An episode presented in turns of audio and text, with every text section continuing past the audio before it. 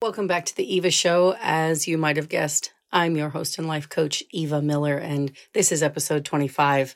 Today, I want to talk about how to create harmony between your achievements, being productive, and feeling alive and finding joy in your everyday life. Because so many people we're busy doing the things. We're getting stuff done. We're checking things off the list. We're multitasking. We're tag teaming. We're finding new ways, creative ways to do all the things. But we are lacking in the aliveness. So today on the show, I want to assess three key areas and I want to discuss strategies to keep you moving in the direction you want to go. Okay? Let's go. Hey, hey, welcome to the Eva Show. I'm Eva Miller. As a domestic violence survivor turned life and wellness coach, I'm on a mission to help you acknowledge your worth, reclaim your power, and find your voice in this noisy world. If you're feeling stuck and looking for help, or you just want to be reminded that it's a okay to be your unique self in a conforming world, you're in the right place. You ready to ditch expectations other people have put on you and rise to become who you've always wanted to be? Let's go.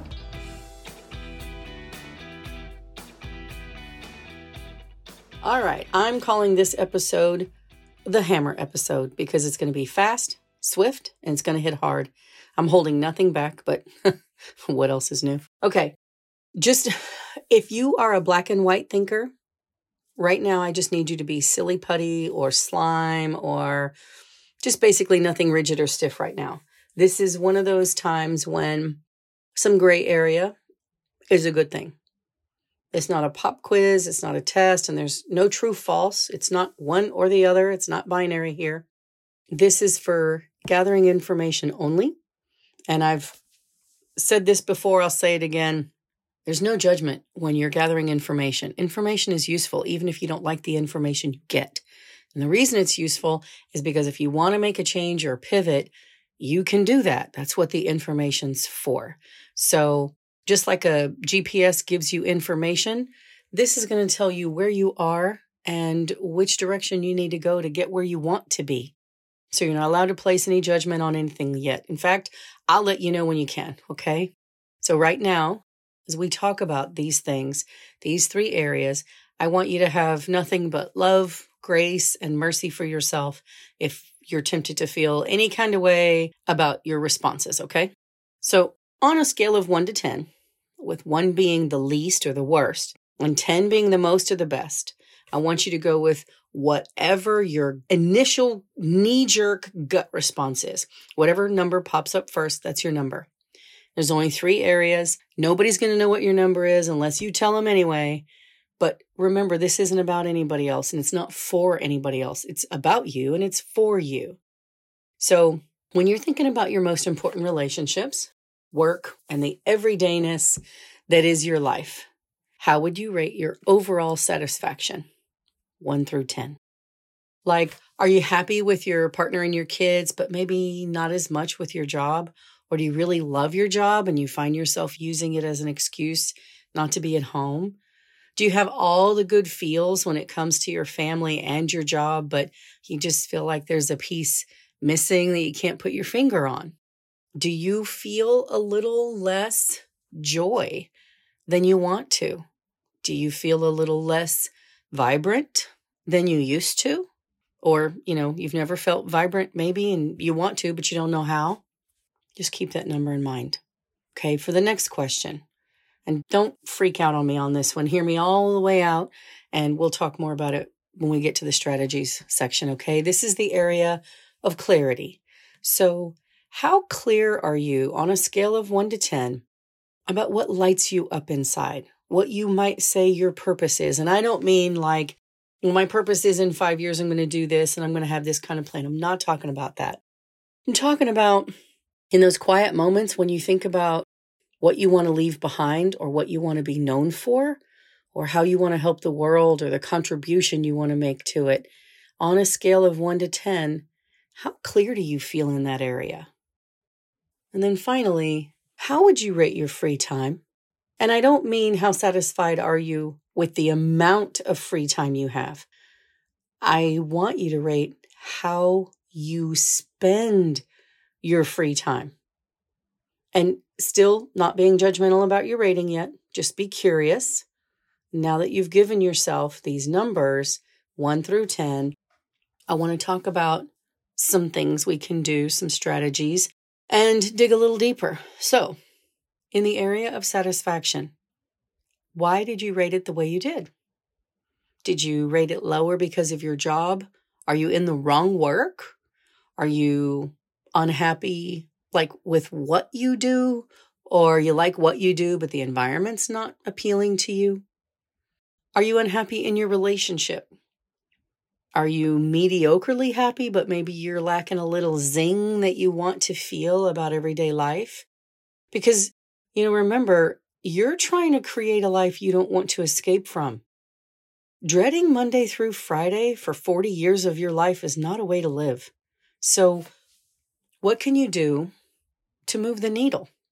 And if you rated this on a scale of like five, for example, the goal of this isn't to get you to a 10 in one fell swoop.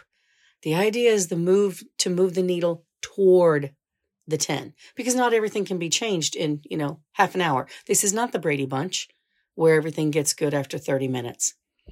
But your messy, loud, beautiful, crazy, sweet, precious, wild, one life is worth spending some time on to get it the way you want it, right? To make it yours. So, what would need to be different in order for you to feel more satisfied? Where do you need to be different in order for you to feel more satisfied? Are you missing support from someone? Like, what is it? And think about the things that you love about your life, the pieces and the areas that are mm, perfect, just like they are. Like, ask yourself, how did you create that? What did you cultivate to make those areas the way they are? Because they didn't happen just by chance. You didn't just get lucky and step into something. It's something you did. You created it in some way. You worked. You took out things, you added in other things, like a recipe that you love. Oh, this has too much thyme in it, too much rosemary. This doesn't have enough basil. You tweaked it. You did this. So, what did you do to foster those areas and maintain them? And then, how can you apply those same habits and beliefs and behaviors to move the needle in the areas that you're not as satisfied with? Spend some time thinking about that and visit it again later. Okay, now on to the area of clarity. It doesn't have to be lofty or fancy or seem noble, you know, your purpose. It just has to be real. So if you rated this area a low number, I want to ask you some questions and give you some feedback. What do you live for? What do you fight for? Where are you going?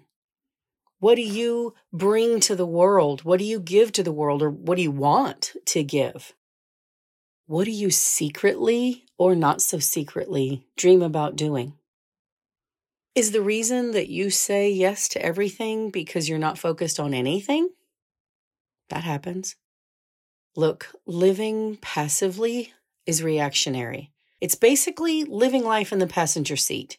You're not in control of the gas, you're not in control of the brakes, and you're not really in control of the direction you're going because you can like reach over and grab the steering wheel, but that doesn't mean you're actually going to go where you want to go. So, how can you be truly happy that way? It might work for a while, but it's not going to be okay for forever. And you are worth putting in this effort. You are worth getting intentional, getting active, being proactive about this. We were created to be productive and have purpose.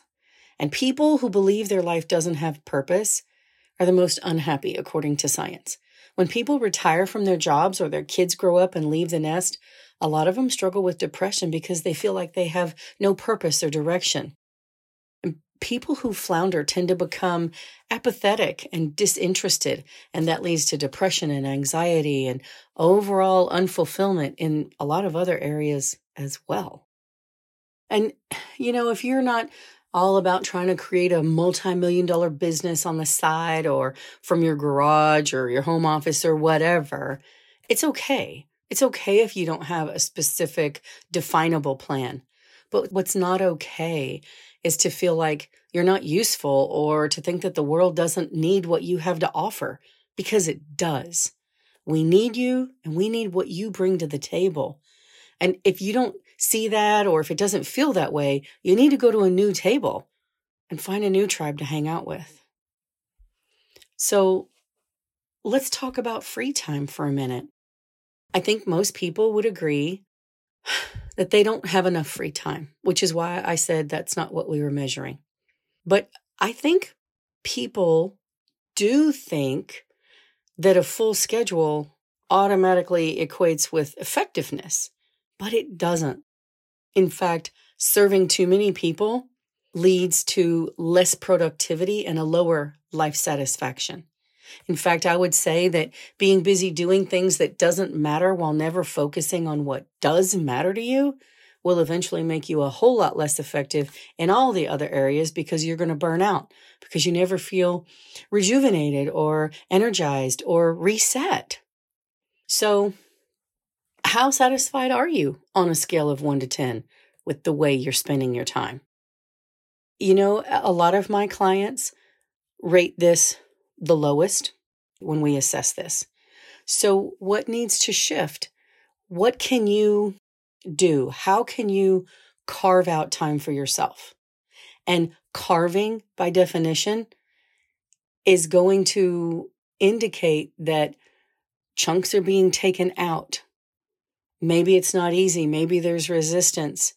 Sometimes carving, my husband carves wood, and some things come out very easily other times when he's carving, it takes a little more oomph. He's got to put a little more elbow grease in some things, depending on the, the kind of wood that he's using and how deep he's trying to create a niche or a notch or a curve or whatever. So, how can you carve out some time for yourself?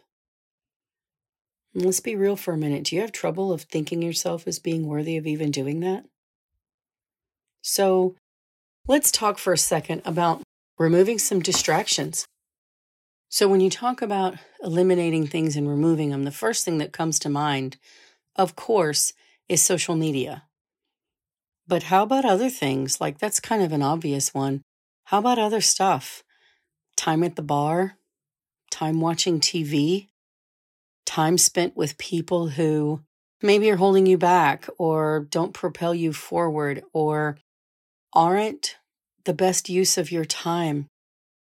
Just hmm. because someone is related to you or in your life in a big way, like at work, or a member of the family, maybe that you see regularly at, at family functions, doesn't mean that they have to have all your time.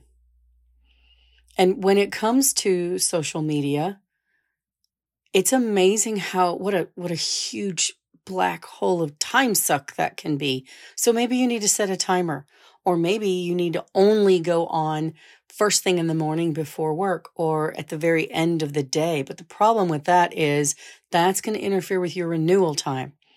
And if you're not good at renewing, that's going to be a problem. So let's talk about ways that you can renew yourself and get better at that. How about sleeping enough?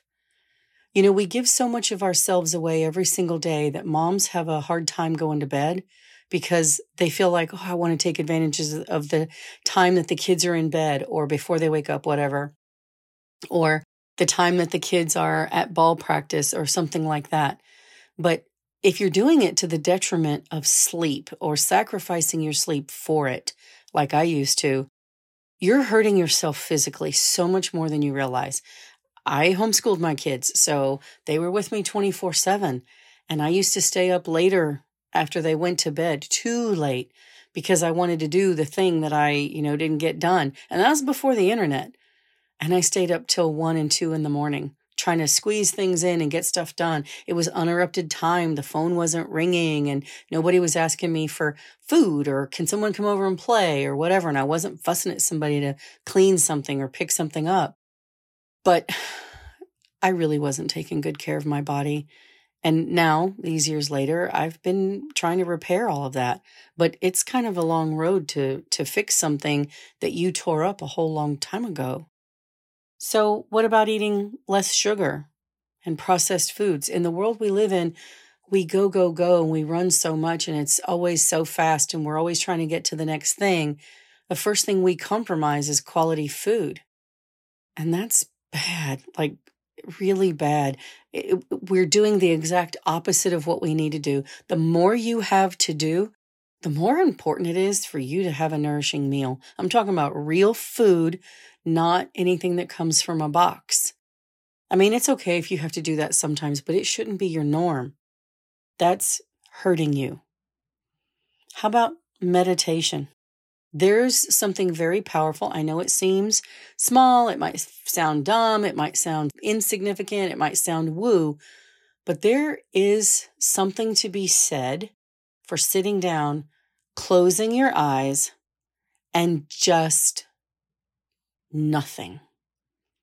It's amazing how doing that breathing, focusing on your body, how you feel, closing your eyes and kind of taking a, an assessment from head to toe slowly about what's happening and noticing your breath while you do that, that actually makes you more productive. How about reading? I used to read all the time. And then I had kids and my reading changed. I stopped reading books and I started reading magazines because the articles were shorter and I could actually feel like I got through something before I got interrupted. And then it turned into reading pretty much only for a purpose. I didn't read for pleasure anymore. I was reading for college or for something that I needed to learn to either give to someone else or do for a job or something like that. Everything had a purpose. The pleasure was gone. How about crafting? I really love working with my hands. I love making pottery, like actually digging in there the in the gunky stuff and and making things with my hands. How about crafting things? Do you like to do that? That is a whole different part of your brain that you're using and it's important. What about being outside? Nobody seems to go for walks anymore. There's it's a just sitting in the sun, hearing the birds, listening and hearing the sounds around you and just breathing fresh air or exercising more. How about eating more vegetables? Renew your body with healthy food. Getting away, detaching. Have you done that?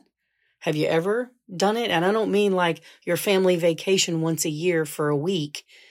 I'm talking like, do you ever take time to just disconnect from everything?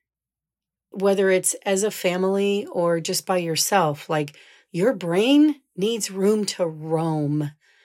We're so caught up in the confines of life. We have our compartments with, you know, I have my work compartment like a waffle. I got this compartment over here for work. I got that compartment over there for my gym time. I have this compartment over here for time with my kids and this compartment for taking the kids here and dropping off at school and blah, blah, blah. We have all these compartments, but there's no room for your brain to stretch its legs. And you've got to have that. So when productivity is high, because you've got to get it done. You've got timetables and deadlines. And no matter, you know, especially if you're a high achiever or a person who is a go getter and you like to make lists, or maybe you just like to stay busy, productivity is going to keep going. But the aliveness side, that harmony between doing and pleasure, that gets very way out of balance, wildly out of balance, because you start losing things you don't even realize are missing. And it's everyday joy. There's something to be said for your mental and emotional happiness, and it is as important as anything else. Your general satisfaction, peace in the moment, being present, feeling energized, all those things matter. They matter more than you might realize. If you are thinking about your kids when you're at work or you're thinking about work when you're home with the kids, that's not okay. It may be that way if you have like a certain season at work where it's kind of busy and it ramps up a little bit. But if you're always feeling like that, you might want to make a shift. And women, I want to talk a minute more about burnout. Women are significantly more prone to burnout. And I don't mean just being tired. I'm not talking about the kind of tired that if you had a nap would fix. I'm talking about that emotional exhaustion. I'm talking about your adrenals. I'm talking about stress within your body. Women are reluctant to delegate. They are much more likely to put other people's needs ahead of their own. They're less likely to ask for help. They're less likely to ask for more time to complete tasks like at work. Women are more likely than men to care for the kids, even when they have a job outside the home. And we experience burnout at significantly higher rates than men do. But listen to me the world can ask you to do things, and you can put your foot on the gas. You can press as hard as you want. But if there is no gas in the tank, yeah, car's not going anywhere. And the world can demand productivity and more, more, more all it wants to. And that foot on the pedal, it doesn't know the realities of the engine. That's why you have indicators. So, looking at these things that we assessed today, these three areas, those can be your indicators. Spend a little time thinking about this and creating what you want, moving the needle, shifting doesn't have to be ginormous leaps. Small things done consistently make a big difference. So that's what I have for you today. And I told you I would let you know when it was time to judge yourself. Well, it's still not. I'm ending this episode and it's still not time, okay? In fact, I'm just going to tell you there's never going to be a time where I tell you it's okay to judge yourself. It's okay to assess, it's okay to evaluate, but it's not okay to judge. Your aliveness and feeling alive and taking joy in your life matters as much as any amount of productivity you kick out because you're worth more than just what you do. So create some harmony between your achieving and your aliveness. That's all I have for you today. If you enjoyed this episode, I ask you to please leave a review for the podcast. Um, ratings are great. And don't get me wrong, I love five stars, but leaving just a couple of sentences about why you like listening to the show really helps grow the podcast because people read those reviews and that's how they decide, in part, whether or not they're going to listen. Thank you very much. I'll be back next time. Talk to you then.